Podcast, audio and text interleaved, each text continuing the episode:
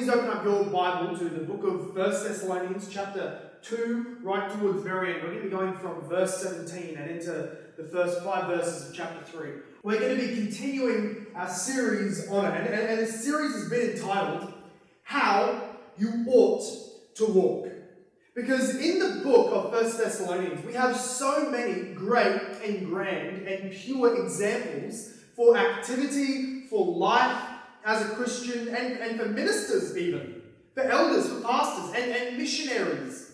So we saw that it opened up in chapter 1 with the introduction of Paul, Silas, and Timothy.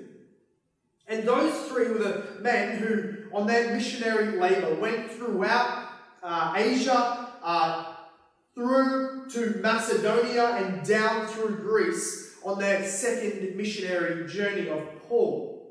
And we saw that in, the midst of that, they planted the Thessalonian church, but has later written back to them with, with joy, with love, with commands on how they, as Christians, remember, not saved more than six months, any one of them, all of them either out of a, a, a, a Jewish, a, a, a, hard Jewish religious life, or out of a, uh, a lawless, sinful, pagan culture of Thessalonica. They have come together in the church and now being quite young in the faith and losing their apostle because of persecution. They now need instruction on what that life in Christ should be looking like for anyone, for everyone. But as he's gone on, so he in chapter 1, he showed us that the purity and the manner with which he preached the gospel with his uh, compatriots, you know, Silas and Timothy, he showed us the purity and the power of their gospel message, and that being the cause of the Thessalonians' salvation, being born again, church planted, because of the power and their ministry among them. We then saw that the effect that the gospel has in people repentance from dead works, waiting for Jesus Christ in heaven, a turning from idolatry, and a labor of love to each other. We then also saw in chapter 2 that Paul had to defend his own ministry. So, for the first 12 verses, he's, he's defending the fact that, uh, that, that there have been many accusations since Paul left accusations against his personality, his character, the purity of their mission, the motives he had in coming there. And he has to write back and, and defend his ministry, and he does, chapter 2, 1 through 12 say we were speaking from God, sent by God, the words of God. That's why you, this church, are in existence as you are today. And then he goes on from 13 to 16, explaining that that the uh, and, and really commending or praising God that the Thessalonians, amid all of the affliction, the persecution from the Jews, they still flourished as Christians, receiving the word of God, holding it, believing it to be the very words of God, did not let it go and persevered through that affliction. Well, now we pick up in verse 17 of chapter 2. And this is Paul still somewhat defending his own motives, his own actions. You'll remember that he was he left Thessalonica in a great rush. While they were there preaching and teaching and planting the church and building it up and seeing many saved, what happens is that there is a riot stirred up by the jealous Jews.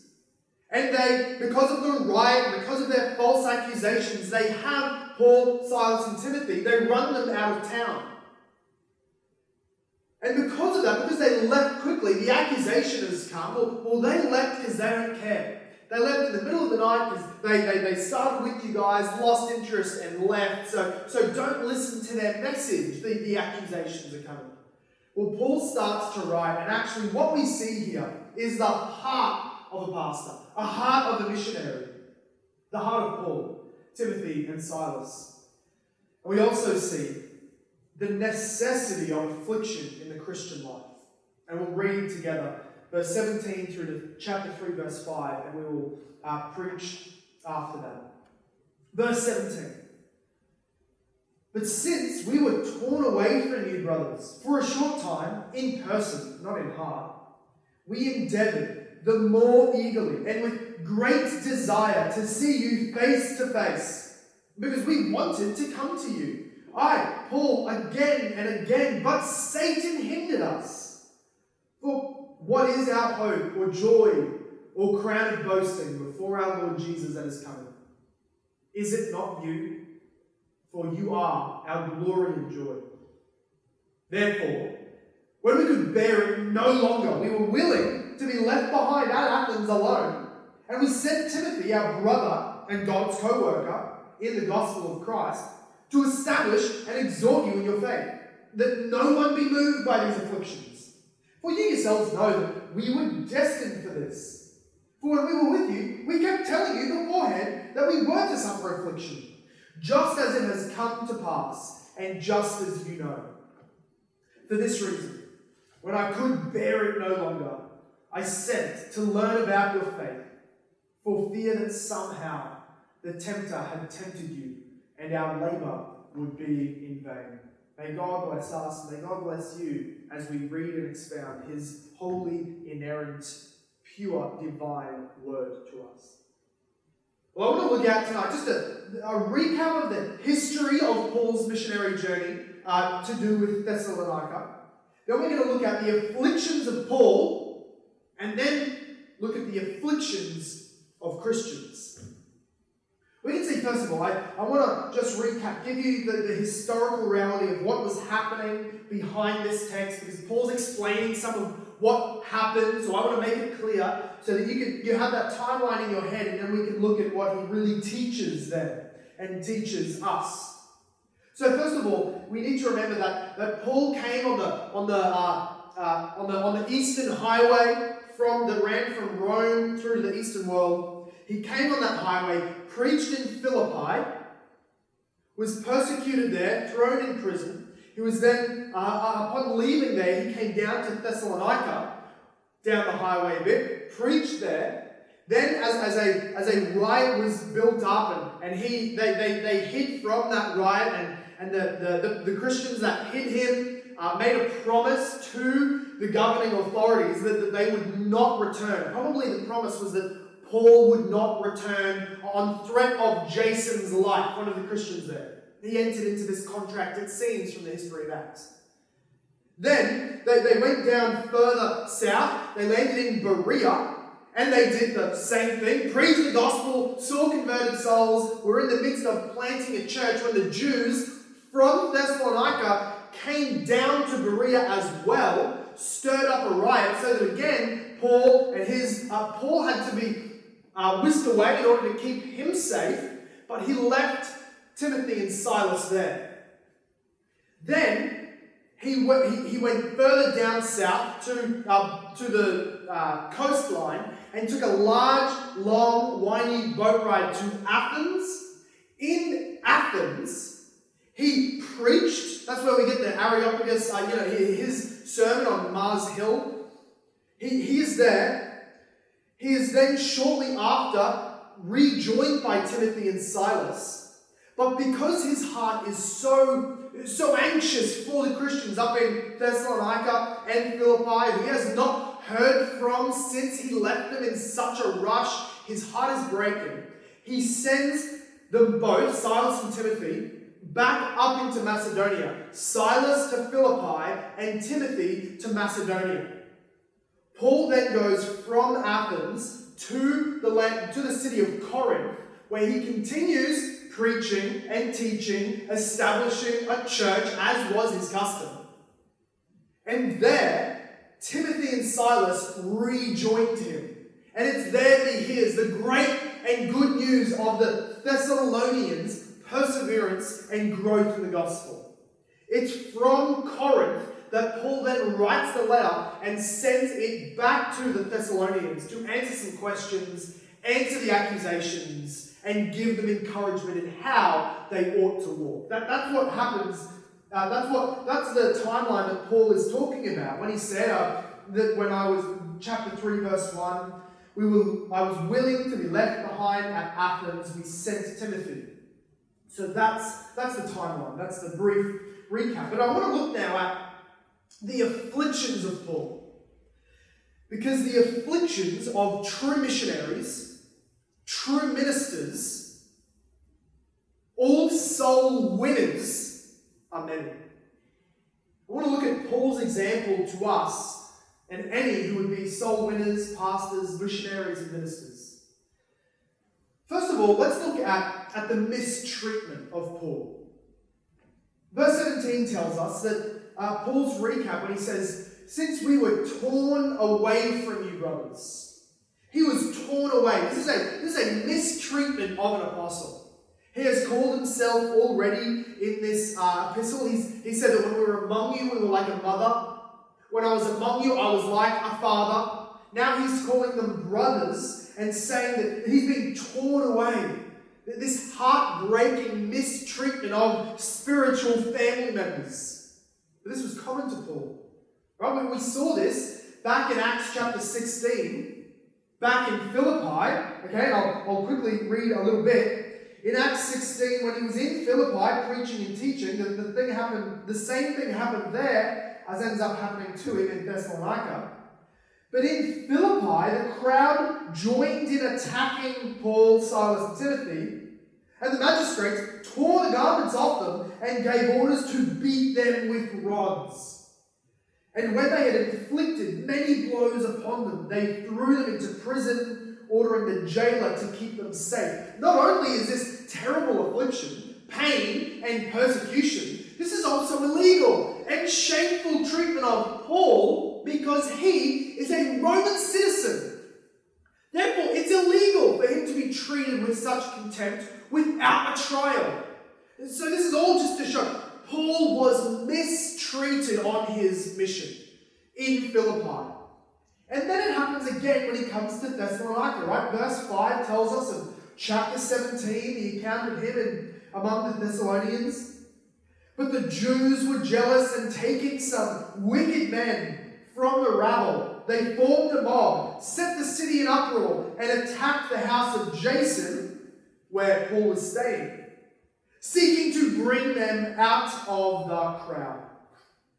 So again, they've been falsely accused before the city magistrates, a riot stirred up, and then being sought to be thrown from the city.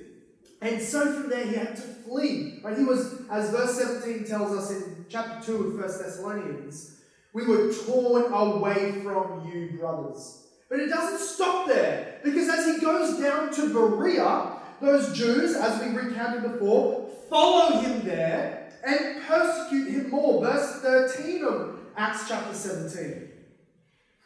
But when the Jews from Thessalonica heard that the word of God was proclaimed by Paul at Berea, at Berea also, they came there too, agitating and stirring up the crowds. What Paul has to be used to on his missionary journey as a servant of God is severe mistreatment he deserved none of that. Being a minister of the eternal gospel, of eternal salvation from the eternal God in Jesus Christ, he should be, be blessed. He should be received with love and thankfulness. As Romans 10 says, how, how beautiful are the feet of those who bring good news. But that was how Jesus was treated, wasn't it? With contempt when he should have been praised, with murder when he should have been worshipped. And so it is for his, his ministers, those who carry the gospel, that this is no surprise. So, so he suffered severe mistreatment, but he also suffered abandonment. And I want to show that most of these are, are voluntary abandonment amidst a difficult situation. But Let's look. So he's been mistreated, but also he is abandoned often on, on this missionary journey and, and all of his missionary journeys. Back in Philippi, back in Acts chapter 16, he had to leave prematurely. Okay, he, he was thrown in that prison. God uh, uh, sent an earthquake that enabled them to be uh, uh, convert the jailer, speak to him, and then be released. But they were only given a short time to go and visit the other Christians and then leave the city.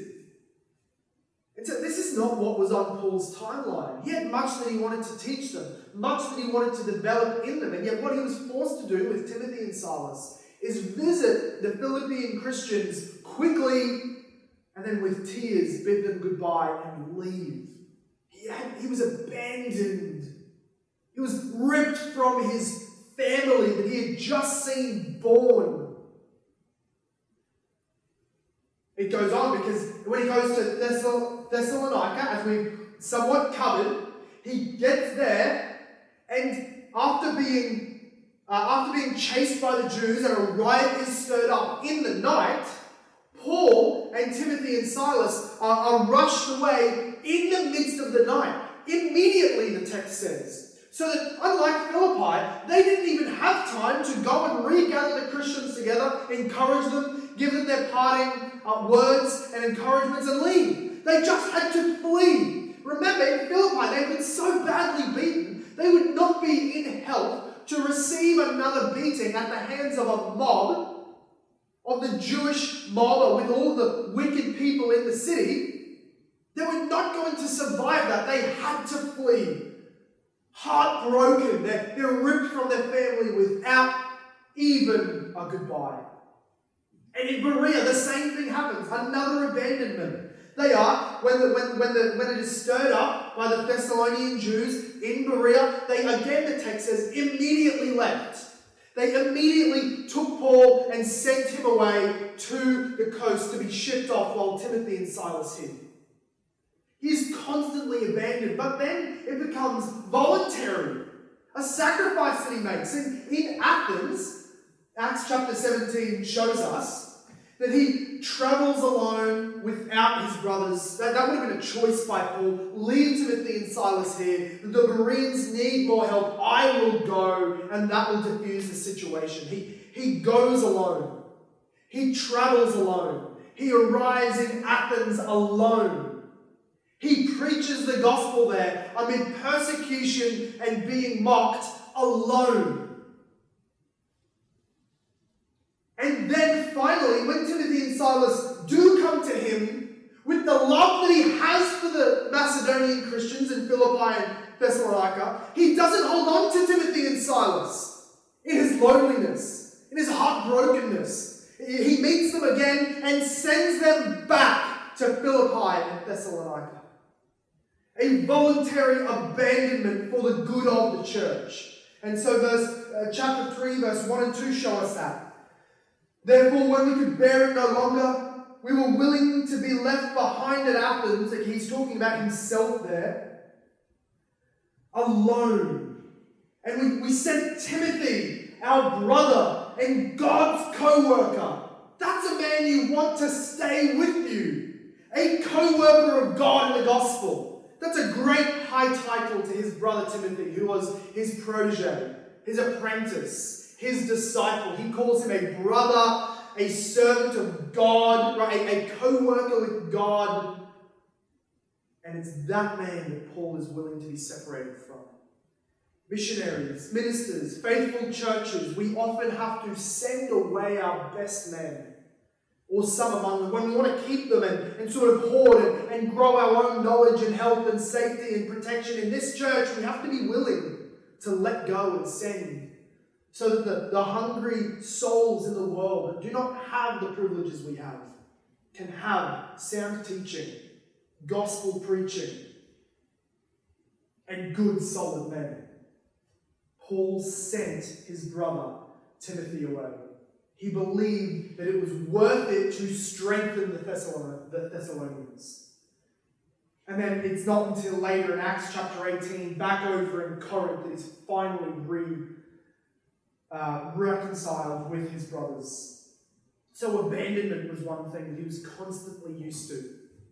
Also, anxiety. We saw his mistreatment, abandonment, and constant anxiety.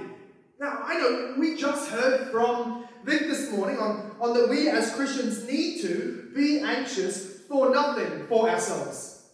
And yet we see in Paul an anxiety that is godly, an anxiety that is fitting for a minister of the gospel.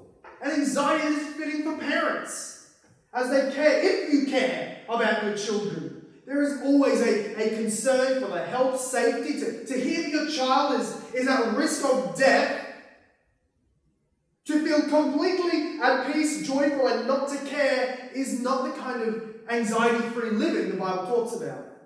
There are appropriate moments of concern, heart-rending anxiety for the good of others. Not a distrust in God, but a love for others. And so we see, even in our text today, right? Paul says in verse 17 that we were torn away from you uh, in chapter 2 for a short time, in person, not in heart, right? He's showing my heart was still with you in Thessalonica. And he says over and over again these emphatic words we endeavored, right? We tried hard, the more eagerly, with great desire to see you face to face. He's saying we tried to come back over and over and over again because we greatly desired to. Now, now that word greatly desired, it can otherwise be translated as lust, right? That sinful sexual want of other people's flesh. And Paul is using that word, not in an evil sense, but the same word to show his, his desperation. He so badly wanted to be with them again. His heart was anxious for them. He says in chapter 3, verse 1, when we could bear it no longer. These, these are heart rending words that show us behind the scene that he is at breaking point. That he was even willing to be left completely alone because that pain is less than not knowing how his Christians back in Thessalonica, Thessalonica are doing. He has a heart anxiety for them. And again in chapter 3, verse 5, he says, When we could bear it no longer, I sent to hear about your faith. This just shows us all these language, they're just really getting to the heart of the fact that, that, that, that uh, of the fact that what Second Corinthians chapter 11 tells us.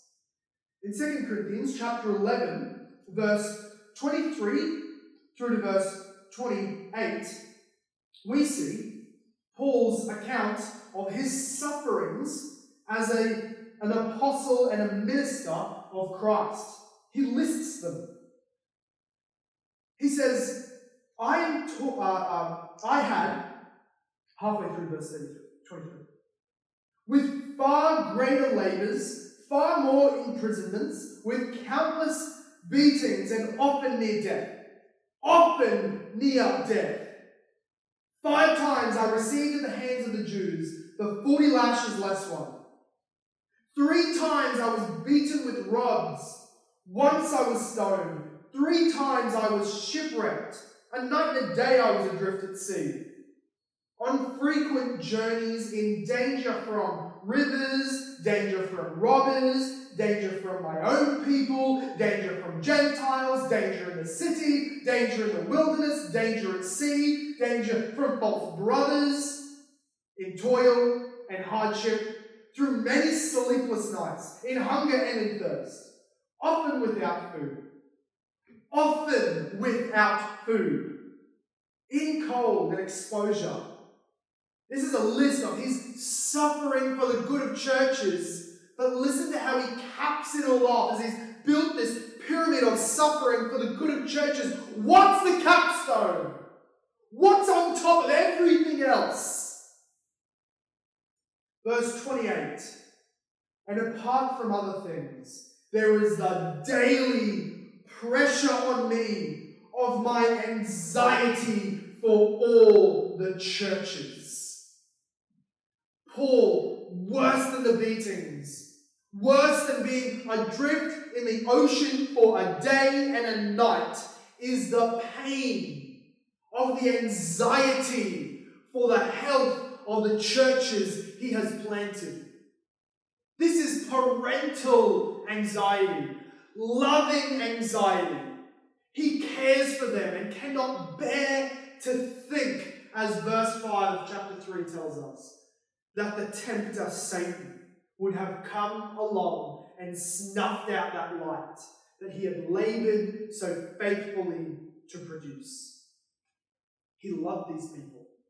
And anxiety goes hand in hand with genuine care.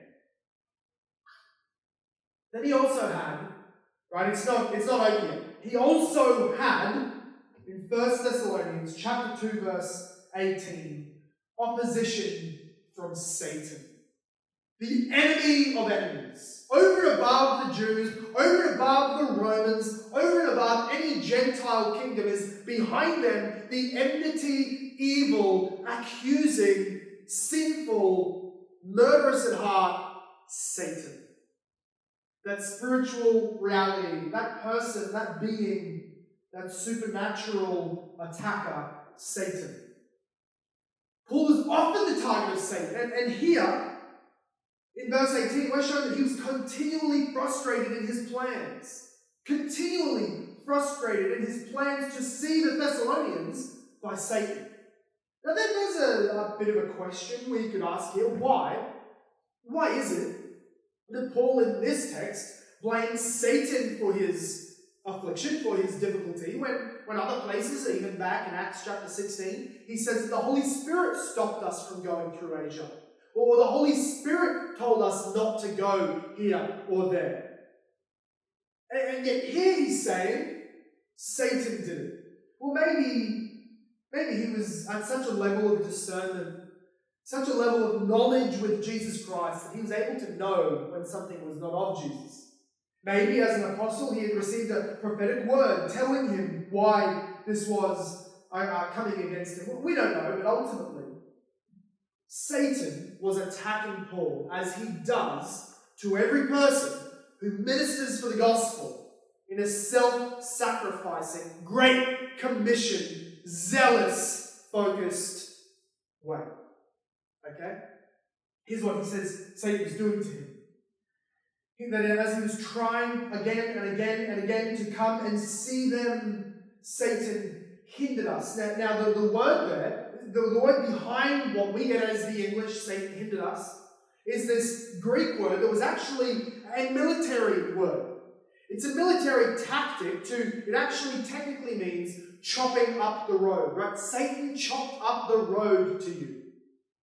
What it means is that it's referring to, back in the military days, one of the ways that the Romans would, would engage in warfare is if they were drawing back from an enemy line, or they were in, uh, they were being pursued by an enemy army, maybe barbarians or whatever it be. They're pulling back. What they would do is, when the last of their troops, chariots, and horses have come over a certain road, maybe a narrowing in the road, they would engage in, in deconstruction. They would break up those roads. They would leave large divots and moats and destructive uh, uh, uh, uh, damage in that road so that no one would be able to then pass. The enemy army would be in pursuit, come to it, not be able to pass over it with their horses, their carriages, and their chariots. And Paul is saying that's what, that's what Satan did to us. We kept making efforts to come, genuine efforts.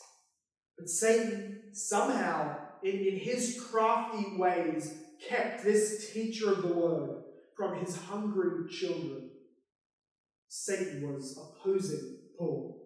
Something he, he had to get used to, though, something you really can never get used to. Again and again, frustrated and annoyed. I, I want to take this moment as we come towards the close of, of, uh, of our text, I, want to speak a moment to, to the soul winners among us. Those who would, maybe in your current efforts, maybe you, you have over yourself a, a calling from God that is to be a pastor, a preacher of the word, a carer of the flock, a missionary to a foreign nation, and my constant prayer is that there would be those among us who will rise up, lay their life on the altar of God, and go to a people group who have no gospel witness. In this moment, there are still over 7,400 people groups in the world that do not have enough Christian witness among them to be considered reached. There's no indigenous, indigenous growth of Christianity happening in that country, in that people group, that tribe, that, that nation, that tongue, using biblical language. There are millions, in fact, billions of people today who don't even know what the word Jesus means. who have no sense of light, of life, or of truth, or of love from their Creator God, who, if the world was to end tonight, would be swept into an everlasting destruction justly and fairly. And yet the responsibility would, would be left on us. That we could have gone. We could have proclaimed. We could have sacrificed and gone through all that Paul was willing to go through. Never a smooth ride. Abandonment, affliction, whippings, beatings, anxieties, opposition from Satan himself. Yet, a people group turning to Christ, naming him as Lord, and living under that lordship. Gospel believers. Christ's kingdom established in another part of this world. His glory will be all over the face of the earth, but it is entrusted to us by His Spirit to take it there. I want to speak to those who would maybe be those missionaries, maybe be future pastors, maybe be future mothers and fathers who would raise up children to know and love the Lord. Maybe to those who, who will be future children's ministers, youth pastors, evangelists on the street, whatever it may be, to those who wish to give their life. For those of us who, who are not willing, who cannot stand the thought of, of ending your life, coming to the end of your time here on earth, and looking behind you and seeing no one in your train. Being like, like those in the Old Testament, those women who would, who would come to the temple for the celebrations and have no children to bring with them. That, that curse of barrenness in the Old Testament is shadowed as, as being spiritually barren in the New Testament. This new age, we should feel weight, responsibility, heaviness of heart if we come to the worship of God in the end time without anybody who has us to thank for preaching to them the gospel. I want to speak to those of us who wish to bring others with us to heaven. I want to say that you must be willing, you must be willing to suffer mistreatment and slander, even physical bruising, persecution, physical attack, of course. But really, in, the world that we're at, at least at the moment, we need to be willing to suffer through emotional, slander, verbal, workplace harassment. We need to be willing to go through that first before really suffering the physical uh, attacks. Though it will come, we need to start probably more realistically in our culture. You must be willing to suffer mistreatment and slander as Paul did. It is God's test. Do the people who you're trying to win to Christ do they matter to you as much as they should? As God puts in every great love story, right, an obstacle in the way, right? The, the guy wants the gal, but there, there's something to overcome. So, in this way, that God does among soul winners and the souls he seeks to win, the souls she seeks to bring to Christ. There will always be obstacles, mistreatments, attack against your character and your person, and you need to be willing to push through them and show God these people will worth the blood of Christ. They are worth my blood all the more. Be willing to suffer mistreatment. Be willing also to labor alone. This was Paul's reality. He knew that, that, that in his times of need, as he looked back, right, in some of those final letters he writes to Timothy, he writes to him saying, Everybody has abandoned me. And in fact, as we saw in the timeline of today's sermon, everybody was stripped off of Paul and he did not stop. Sometimes it's because other people want to pursue comfort, sometimes it's because the situation demands it. But are you willing to labor alone if necessary? While others, maybe of your same age, while others enjoy all their free time, you sacrifice yours. While others focus on self care and preservation, you focus on the care of others. being so dependent on Jesus, so truly, independently dependent on Jesus that if, God forbid, your brothers and sisters step away from you, are stripped away from you, and you're left alone, can you continue to labor by the Holy Spirit's power? I want to say, thirdly, be willing, Christians who, who wish to win souls, be willing to suffer anxiety for those that you love. An eternal love, born from God and poured out into our heart, will carry with it a heightened eternal anxiety in a sense. Of course, if we want to be on such a, such a glorious mission, it will carry with it a glorious responsibility and weight that crushes us, destroys us if we are not relying on Jesus. If we do not trust Him as our shepherd, this weight of eternal souls who really are being stolen from life, going by droves into eternal destruction, that will crush us if we are not fixing our eyes on Christ and trusting Him as our shepherd. If you care for these souls, you will feel that heaviness as a mother and a father to them, as, as Paul said he was to the Thessalonians. Expect a great anxiety that drives you to prayer. Late at night, early in the morning, shedding tears, praying for souls. Expect that and glory in that. Lastly, be willing, Christians, to be put on the devil's list. Be willing to be put on the devil's list. As hard as you will labor for the glory of Christ, that is how hard you are going against the glory and kingdom of darkness ruled by Satan. And, and, the harder you work at that, the more successful and fruitful you are at that, the, the greater the opposition will come on you in your relationships, in your everyday inconveniences, in the attempts to distract you from mission, in the attempts to bring you into downfall through immorality and sin, reputation smearing. Expect the opposition, the attack of Satan.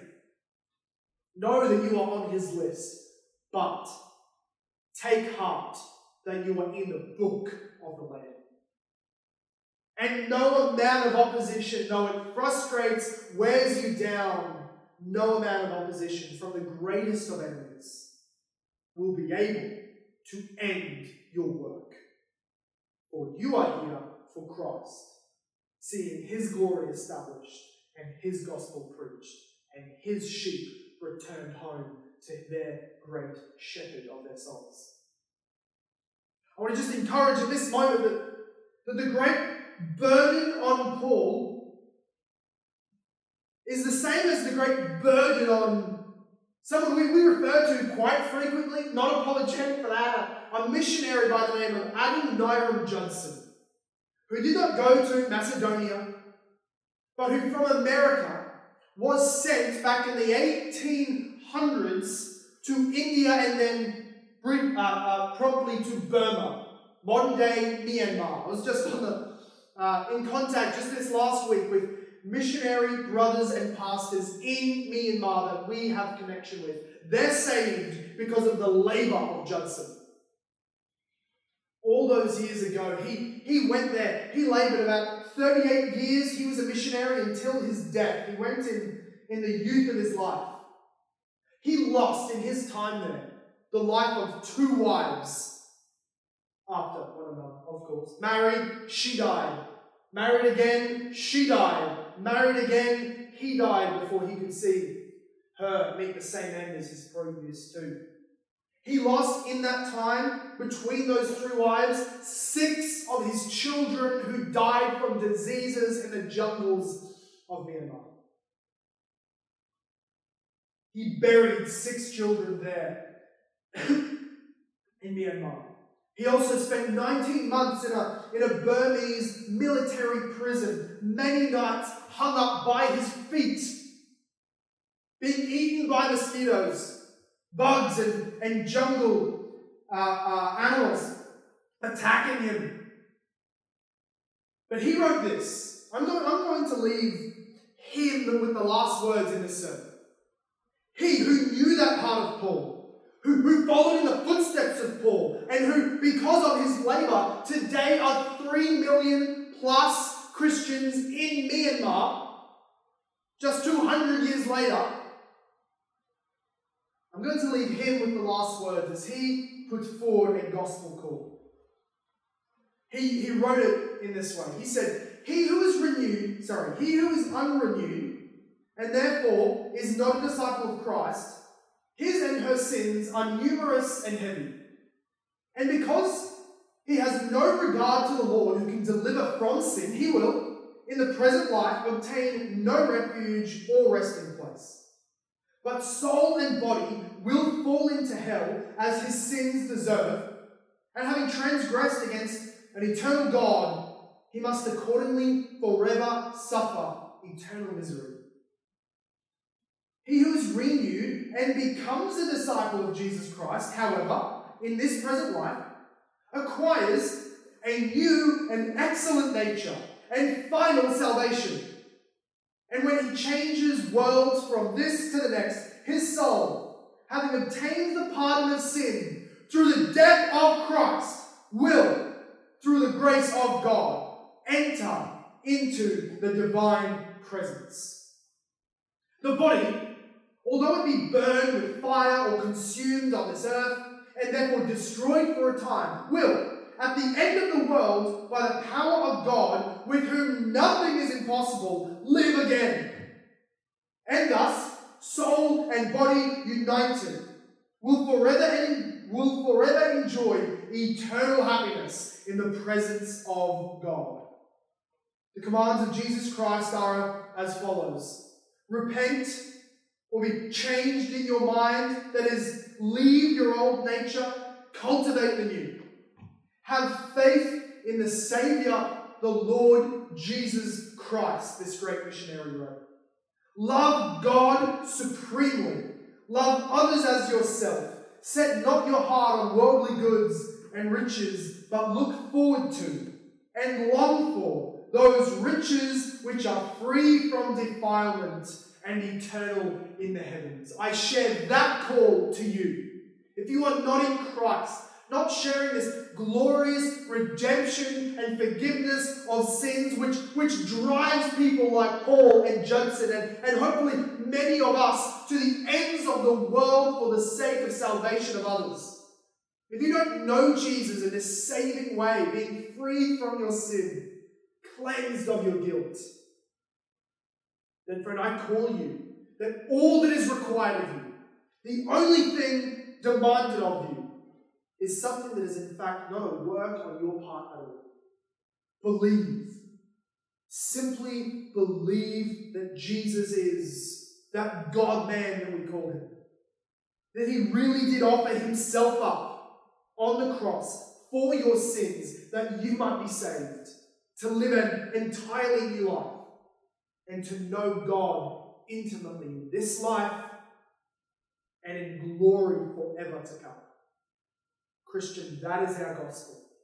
That is what we carry to the ends of the earth. That is the basis of your assurance. Jesus died your soul to save, your sins to clear. Trust that. Father God, we thank you for the gospel. We thank you for your gospel minister in Paul, for this account of his, for this letter to the Christians, and for the example of the Thessalonians who followed him in that way. God, I thank you for the example of the many through church history, like Judson, who went, who did not love their life even unto death, but by the blood of the Lamb and the word of their testimony went and bore the gospel witness in foreign lands, even to the point of their martyrdom, suffering, affliction. God, I pray that you would make us a church like this. But first, God, would you establish us in this gospel? Make us those who trust it with our all, who treasure it above anything else. Really, really, God, treasure your Son Jesus in the gospel above everything else so that we would be willing to follow wherever you would call us. Bless these people, God, who love your word. Secure them in assurance who believe your gospel. Empower them in purified living who follow you, God. May your spirit be at work at us this week.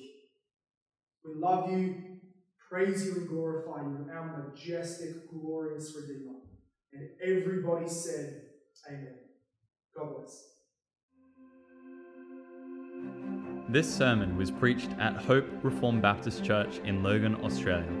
For more information about our church, visit our website at hoperb.church.